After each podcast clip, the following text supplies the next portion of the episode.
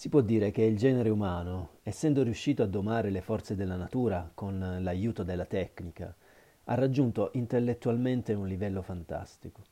Ma non è ancora questa la perfezione che il creatore prevede per lui. Ciò che egli prevede va molto al di là delle attitudini scientifiche o filosofiche. Si tratta di certe facoltà, come la chiaroveggenza, la comprensione intuitiva e la visione diretta delle cose.